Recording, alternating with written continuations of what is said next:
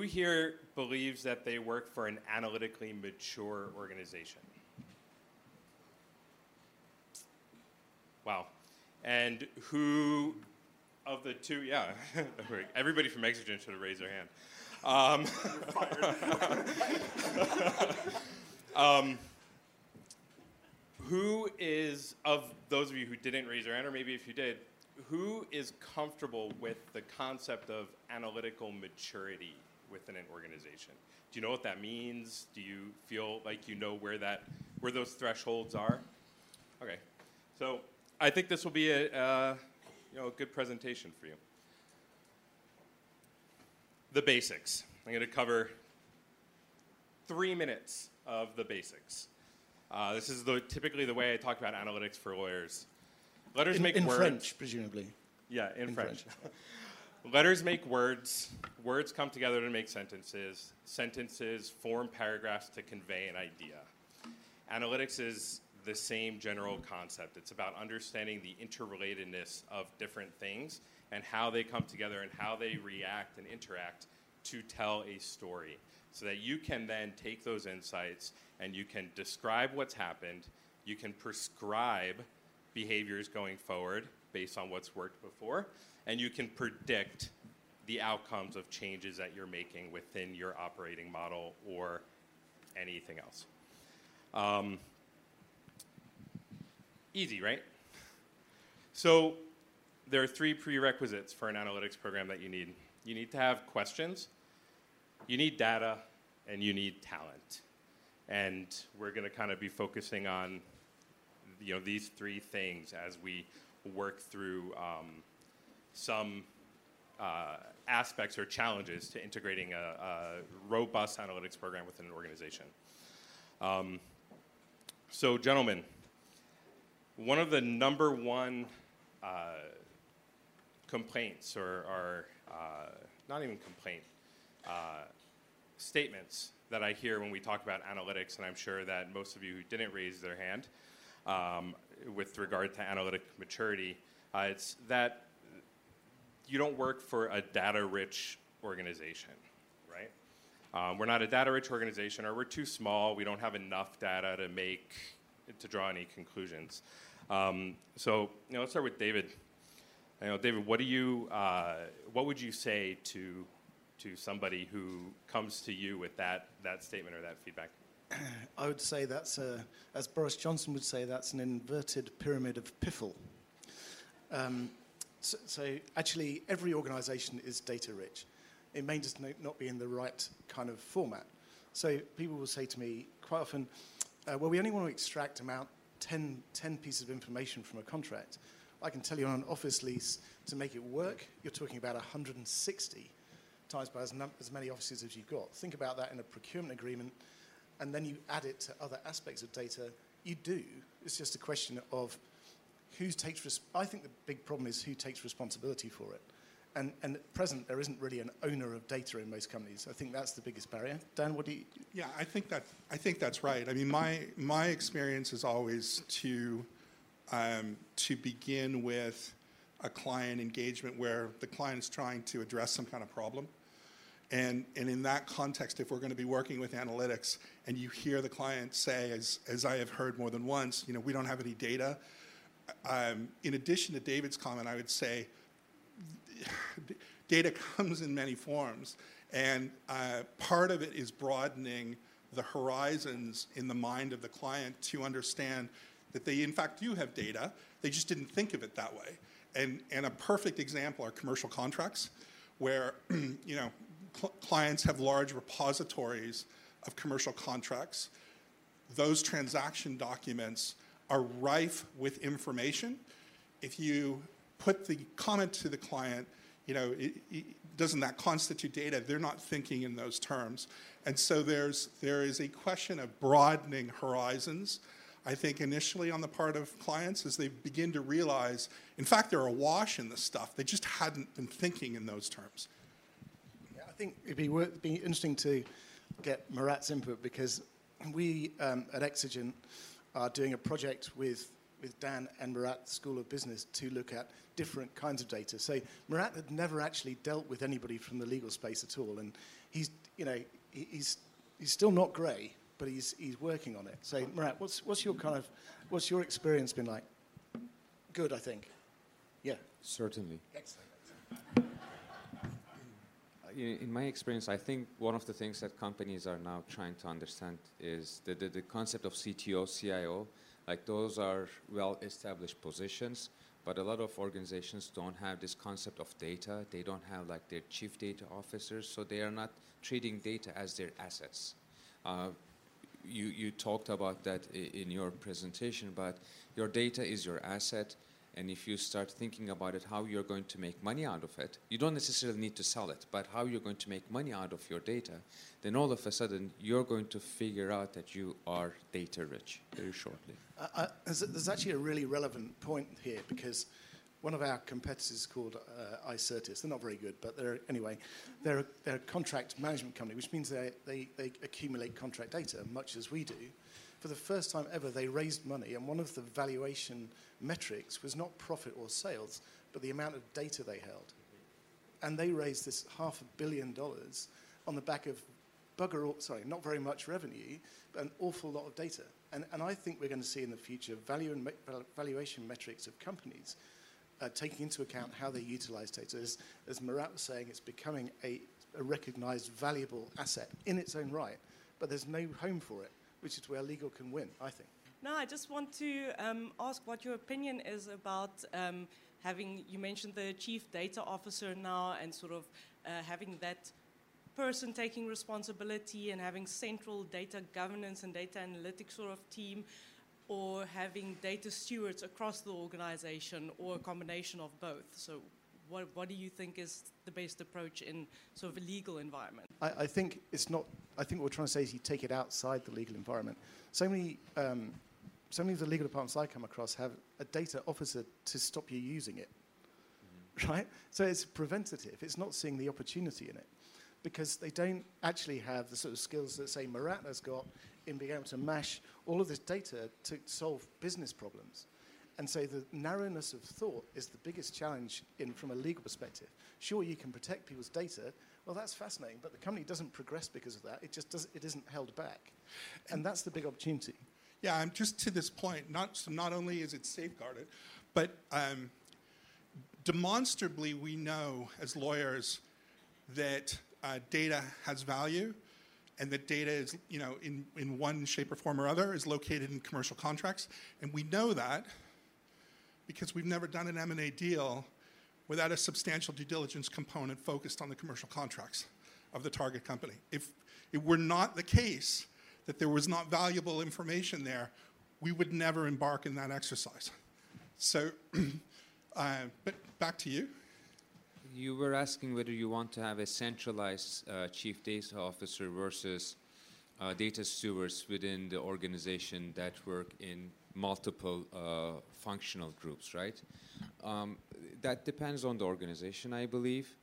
Uh, in some cases, it's you can use the chief data officer's office as a shared resource that will feed into multiple uh, groups.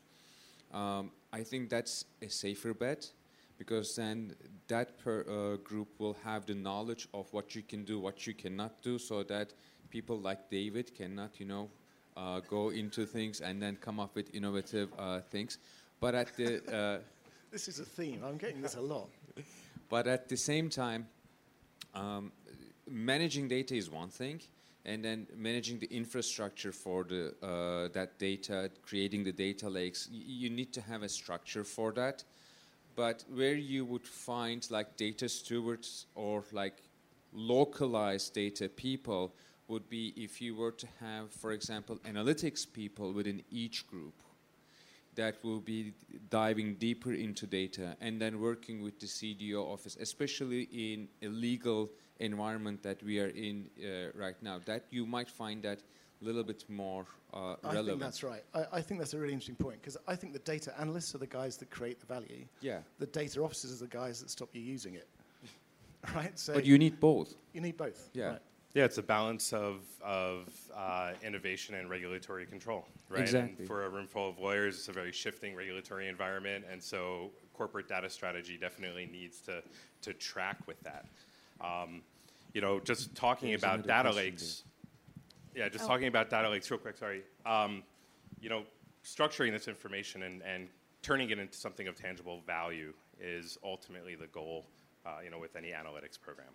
So, yeah. It's um, a kind of a comment and a question, but one of the challenges, Nancy, my name's Nancy. Um, one of the challenges that I've seen in organizations is not that the data doesn't exist, but it's housed in a nu- number of different systems that aren't speaking to one another. So, um, eh, so my question is, how do you motivate an organization that has a number of financial priorities? Um, to have the corporate will uh, and, and the commitment to investing in the IT infrastructure to make sure that all of the systems are speaking to one another. And I look at it from the kind of the risk management perspective in a healthcare setting, in a senior living setting. So how do you pull all that data so that you can really do effective um, analytics to figure out how you can do early interventions? Do you, do you want to take that? Wow, Sure. I love that. That is a great question. Um, I was on the phone with one of the uh, biggest uh, Canadian payment processing companies in Canada yesterday. And um, they have a problem of revenue optimization and uh, pricing. I worked with them actually nine years ago. That's how I started uh, working with analytics as well. And all of a sudden, and the reason that they were talking to me again is because their revenue margins are, or gross margins, are shrinking because of the innovation. So, as much as it should be a strategy that you want to integrate your data uh, points, you want to have an overall strategy, in very practical terms, I think businesses move into analytics, data, management of data, the minute that they start to feel some pain it's simplistic. It's not like a big strategic idea, but that's what I have been observing. Every time they start to feel pain, they start to lose customers, someone's beating them, they wake up to the reality and then they're like, okay, now we got to do something. Hopefully, that is going to change. With the startups, with the bright ideas, that's a totally different story because they come up with the idea and then they start working on how we are going to make this idea happen incumbent companies are trying to you know protect themselves and that is the competitive environment and they see their competitive environment changing and they are now playing catch up Actually, there's a. It, I can put your mind at rest in many ways, because you, you don't need to get every system to talk to each other. This concept of a data lake is not expensive technology. We're talking tens or 50, you uh, know, 10, 50, or 100,000 maximum. On the board here is a simple example of a data lake being used. It's actually using a Microsoft application in 365. And what it's saying to you is it took contract data from office space for a very large insurer in, here in Chicago, and it mashed that together, to use the, use the right term, with the HR database using a Microsoft application. And what it told you then was you had occupancy. The common business question which the legal department have been asked is, are we managing our property effectively? And, and the answer to that is, well, we've got a lot of it, but how well occupied is it? And so this tells you that if you were to optimize this at 200 square foot per head, you would save 3.4 million pounds. Dollars, I apologize. So, um, and so these are real, and the data lake concept is real, and it, you can buy it off the shelf. What you need is somebody to imagine how you can and how you can mix these different sources of data. Microsoft um, Power BI has over 150 APIs built with existing systems, HR, accounting already. Like, as long as you've got somebody, I mean, this is what we do, part of what we do. Like, as long as you've got somebody who can actually imagine how to put the, uh, uh, put the information together, you can do it. And you can do it in weeks. So it's very, very possible. And you own, you own the data lake. You know, it's in your cloud, or it can be in AWS or whatever. It, it, it's totally secure. And, and just to that point, to scale the metaphor a little bit, Your, your scenario was one where you have disparate systems that don't speak to one another. You need, there's a system integration question there. Let's scale this slightly differently, and I've certainly seen both. But the other scenario is the information is lodged in the heads of a bunch of different individuals. And, you know, and, and there are scenarios there too, and maybe they're all in the same office in Toronto. Or maybe they're scattered across the country, which makes the problem worse. Or maybe they're scattered globally, which makes the problem even worse. And so it's the same problem, though. That information sits someplace. It's in, in this example, as we scale it up or down, it's in the heads of various individuals. And what you need to do is figure out a way to externalize it. And then, to David's point, to draw the data points from it, you know, in the, in the context of a unified lake. And honestly, start with the problem. How well used are our offices? Right? It's a perfectly sensible question. And the answer before this was, I think, not how much could I save if we optimize it. Right? And this is just mashing two databases together in a matter of weeks. I, I can't emphasize that point enough. I mean, as an external lawyer, I've been a partner at a number of different Bay Street firms over many, many years, longer than I wish to refer to. I always get called in when there's a problem. So my starting point is always a problem. But what I've discovered is that's not uniformly the case.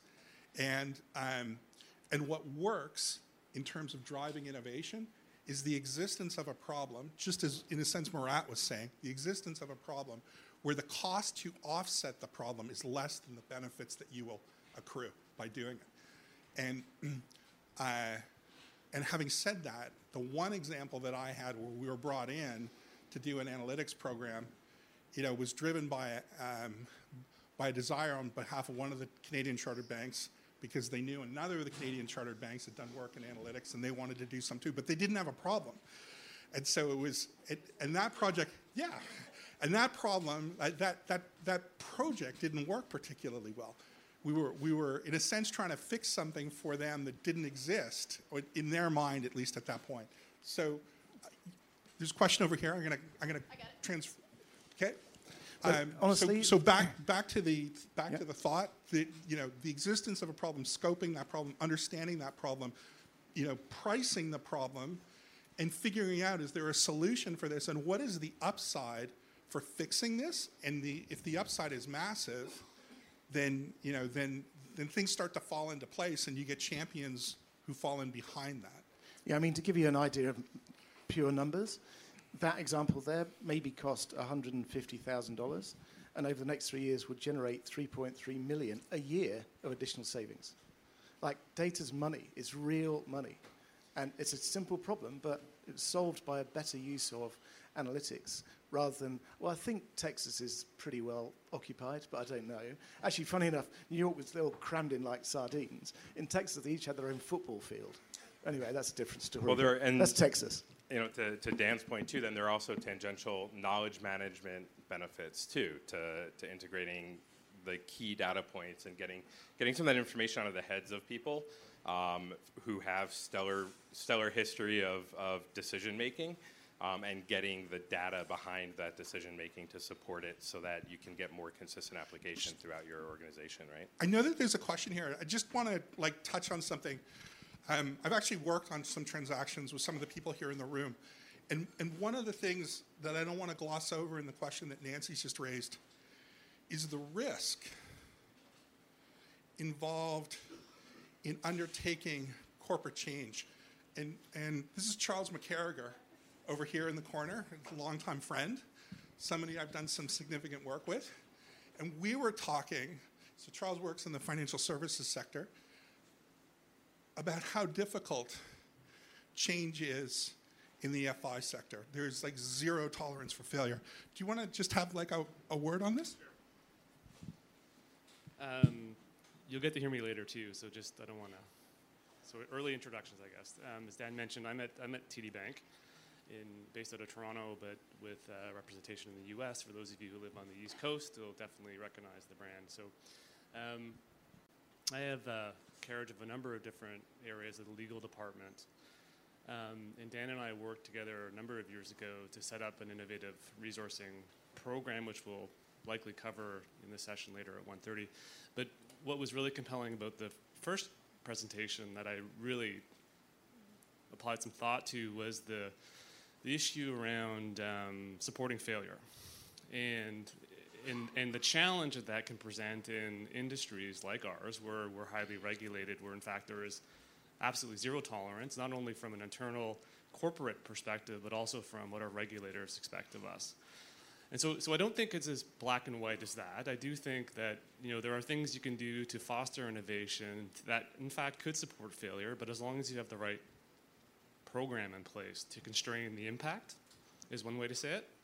And also, on top of that, you ensure that you enable your teams who are creating this risk to be operating towards a common goal. So it's the aspect of leadership, developing that vision, ensuring their work so they're not your team is not otherwise chasing the latest and greatest shiny thing, but they're working towards an objective or a problem. And so if you have those two elements, elements in place, you can in fact enable innovation, some level of failure within constraints, even in a highly regulated industry like the financial services space. So. We got a, a comment from Brian over here. Yeah. Hi, I'm Brian. Um, I'm just curious if you guys have some examples of how law firms have been using or starting to use analytics um, I would just be curious to know what are some good examples of how this is being implemented. So I would say um, the utilization of data analytics by law firms is very much still in its infancy. And I guess my question, maybe I need a clarification from you. Are you talking about the use internally by the partners and the associates? of analytics so that it's influencing the decision making of those practitioners? Or are you talking about them designing platforms to bring to clients in their different scenarios? Both. Both. so I, I would say, um, so my, my experience, purely for what it's worth, is, is there is very little use still being made, currently being made, um, of analytics within law firms as part of decision making process. And um, having, uh, having uh, been involved in this, say, over the past five to six years, th- there's not great understanding. So, lawyers are lawyers for a reason. They're not investment bankers, they're not risk takers, they're guys who are driven by precedent. They're highly analytical, type A's.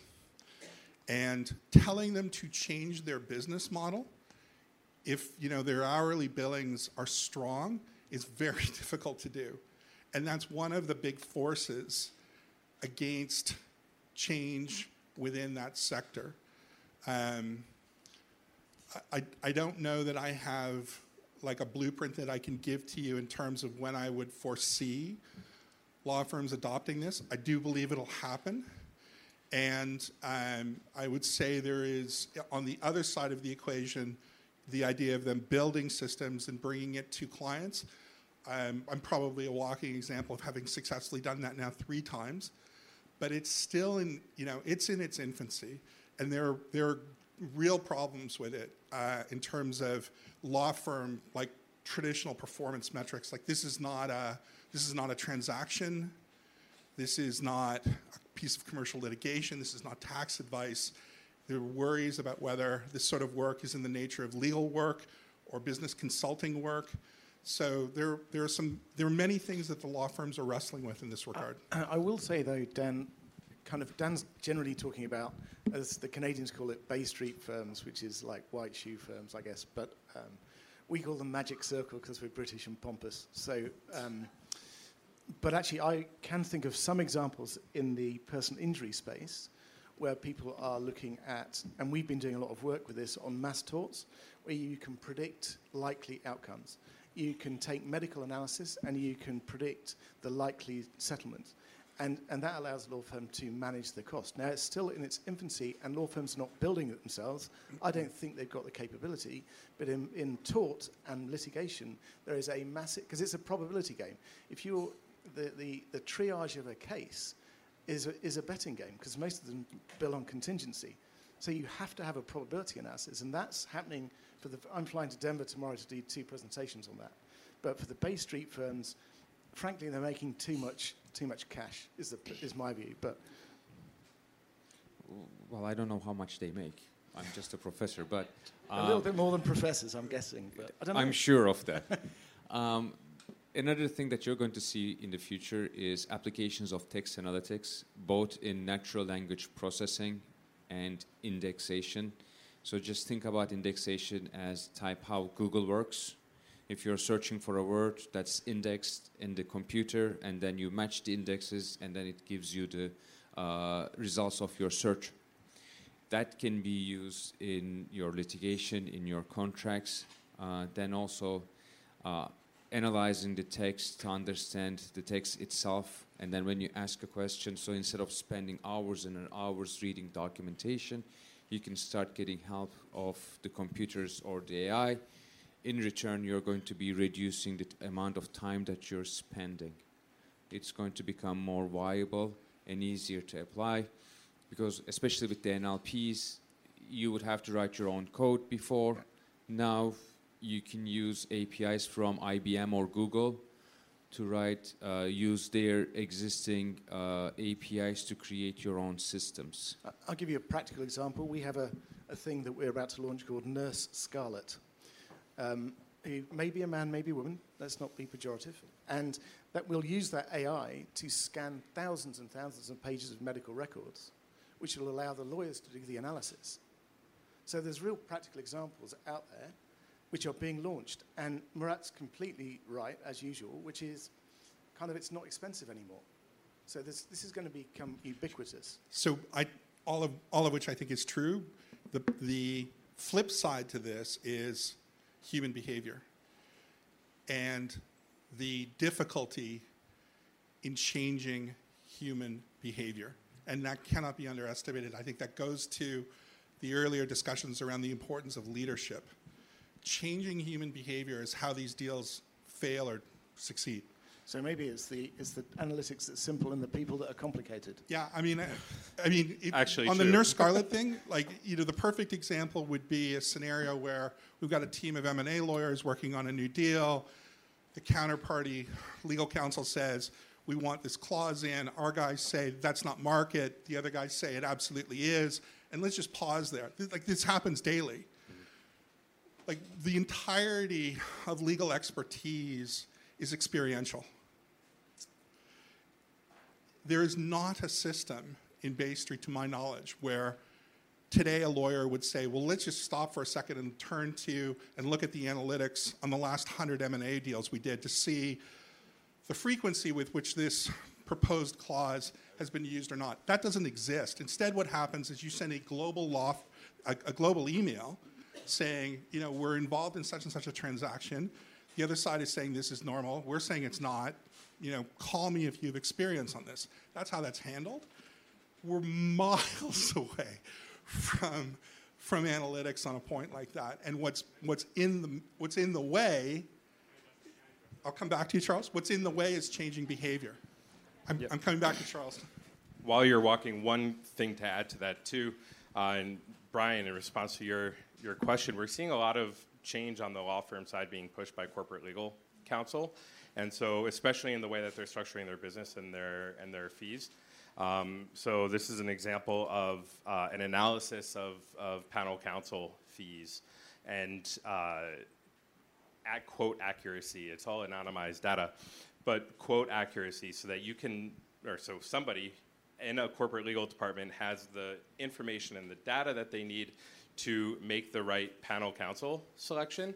And then it's also at the foundation of activity collared AFAs. So then you can say, over the hor- over the course of our matters based on structuring of billing data, we know that this task should take roughly this much time and therefore should cost this much money. Well, and so be- it becomes a quantifying cost savings. It can be more brutal than that. You can automate this to such an extent where it will say, you've quoted $1,000, but statistically, you go over budget 85% of the time. So we don't believe you. So we actually think the number will be X. Yeah, exactly. It sounds, yeah. Well, and, and beyond that, then we're seeing that law firms are now more keen to start reporting on certain aspects of cost savings and, and leveraging analytics uh, that are leveraging the data that their clients want to see about their performance and presenting it in a much more meaningful way. So, yeah, so I would just, the law firms are not going to change unless we force them to change. and it's like a critical example of how we are driving change, at least for the Canadian market in the procurement space. And so I, one of my teams that I manage is the activity of buying goods and services for the bank.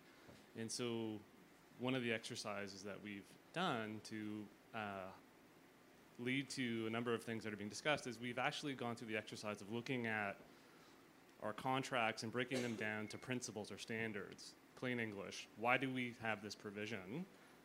Document those. I'll give away the punchline. There was roughly 400 standards. So much to the, the comment around how do you work with a lease. Of those standards, you define for yourself what is the critical ones you want to measure, and then you measure. And you measure you enable measurement there in that way in a much easier way than otherwise relying on expertise. You have someone who has judgment and they can say, it may not be the exact words on the page as to what the precedent was or what I'm used to seeing, but can I, hand on heart, say I met the standard, the principle of why we ask what we ask? You capture that and you measure it, right? And so we've now been doing this for three years, and we're building up. Helgi is working with me to build up um, reporting analytics, and so we now know that when you make that comment on my market or not, I can definitively say, as a matter of fact, we do, we are successful in achieving this position 73% of the time. So, M- may I make one comment? How many of you are lawyers here? Oh my God. Okay.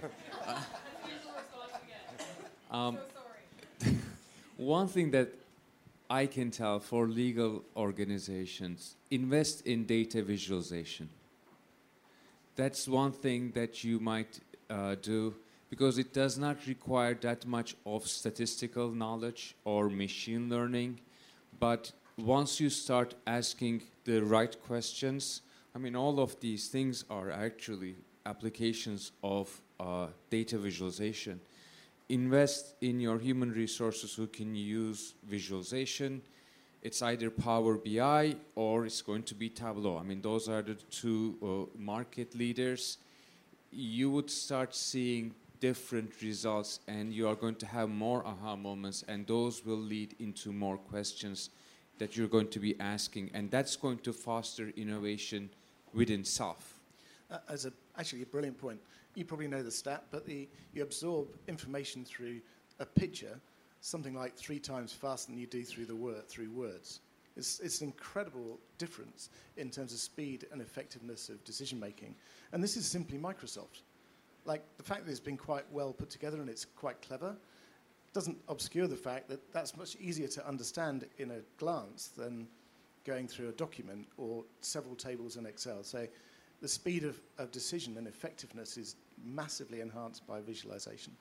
Yeah, just uh, something that uh, a lot of lawyers have, have said to me um, about the use of AI and sort of scanning through documents and extracting useful information is that there's still that lack of trust, that it's almost as if the trust that they have in the technology is that they would have for a new young employee that walked in the door and they don't actually know what their experience is and what they would what they would be able to recognize in those documents. So to to work on that and to to develop the technology, do you think it's um, something that law law firms should consider in getting involved and partnering up with tech companies to actually help train that AI to be at a level where you would expected and trusted to recognize the same information and relevant information in documents that uh, a senior associate would. Well, I guess either law firms will work with those big tech companies, or one of the big tech companies will buy a legal firm and then absorb them and then make them do that. One way or the other, it is evolving so fast. Like you were hitting like 50%, 70% accuracy. Now it's 85 to 90% accuracy. As it gets to 97% accuracy, then you're going to start trusting it. I mean, I myself, I don't have any Alexa, I don't have any Google Home or anything like that because I don't trust them. I don't want them to listen to me. Uh, that's just my uh, uh, personal preference. But it's the same idea, right? Like you're going to be asking, hey, where's the next convenience store around my house to go buy a pack of uh, pills or whatever? That accuracy is the same thing. It's in, in a very similar way. It's the same thing as that you're uh, using NLP to analyze uh, your documents. That is going to increase. Yeah, I mean, that's exactly right. In fact, at the back there is, we should get Carl's comment on this. Um, Carl's, um, Dan, can you see Carl is? I'm on the Carl- way. Um, Carl is our director of legal AI. And what makes his experience so relevant is Scarlet start, started out as a legal application before we turned it into Nurse Scarlet. So um, he, has spent, he spends his life talking to Scarlet. His wife doesn't like it much, but he, he, he literally he trains Scarlet every day. I mean, that's as much as I know. I never see him. So, Carl, do you want to make a comment on that? Right, and, and also we have a whole panel on this later today. Yeah. So we'll Yeah, just so- uh, just briefly, Carl. Uh, I'll keep my comments very briefly. Thank you. Uh, yeah, so I, I'm in training Scarlet pretty much every day, but uh, it's not just me, but a, actually a team of, of, I would say, fairly junior lawyers who are actually being trained up on actually becoming better lawyers. I kind of refer to them as my Padawan, and they're soon becoming Jedi's. And as they become Jedi's, they're able to actually do submissions to Scarlet to teach Scarlet on how to extract the right information. They become hunters of data, and we train Scarlet to hunt that data and get the data there so it can be used effectively by companies. But remember, remember this, you know, you can run thousands and thousands of documents at the same time. So your QA becomes more a function of getting you from the 85 to 100% much faster. And I don't think it's there to do the most complicated equity document in the world, right? It's actually there for what is a good majority of legal documents which are pretty mundane. And, and that's the simple truth of it. And it doesn't get tired, and you can run thousands at the same time rather consecutive, consecutively. So you can, you can embrace it or ignore it, but it's, it's here, it's no question it's here to stay. And it's only going to get better. Like it's, it's a real curve. We have another question in the back. Just some comments. I have a lot of thoughts on this as an insurance executive, cybersecurity, um, and, and privacy attorney, uh, as well as teaching uh, cybersecurity and privacy law, and having been um, a leader in the insurance and financial services space. And so my thoughts are that one, if you're not thinking about transforming your organization into a data organization or a data company, you should be. The insurance industry is doing that as we speak, or specifically some companies within the insurance uh, industry, because as you know, uh, the insurance sector has um, has lots of information. And so the companies that are going to win moving forward, and we saw the statistics relative to the companies that no longer exist, are going to be the companies that will learn how to leverage that data to, to what I say shock and awe their customers. And the best example of that that I know of currently, you know, is Amazon, for example, where they anticipate our needs before we even know that we have a need. And so, how do you use artificial intelligence and machine learning? I, I think, as I said, on the mass tort side, we, we've got products already that are doing predictive analysis, right, for the law firms, and we're being approached by insurers. We actually have just done a deal with uh, the Schulich School of Business, Dan and Schulich, my good friends, uh, um, on the sort of Schulich project. Maybe Dan or I can talk about it. Yeah, we are involved with two projects with uh, Exigent, and I, I hope that this is the beginning of many projects. Uh, one of the projects that we are working with is um, the impact, economic impact of wildfires and other natural disasters in certain areas. And our students are trying to predict what kind of materials, what is the economic impact that certain wildfires will cause into those areas, so you can hedge uh, what you need ahead of time. Municipalities will be able to use that. Other uh, resource or organizations would be able to use that. Another uh, project that we are working on is uh, about the rental occupancy because you guys have a lot of contract data and then the question is especially in areas where uh, demographics are changing very quickly how much you charge right are you charging less or could you charge more? How are you going to keep your occupancy at an optimum level? And what is the ongoing rate for that?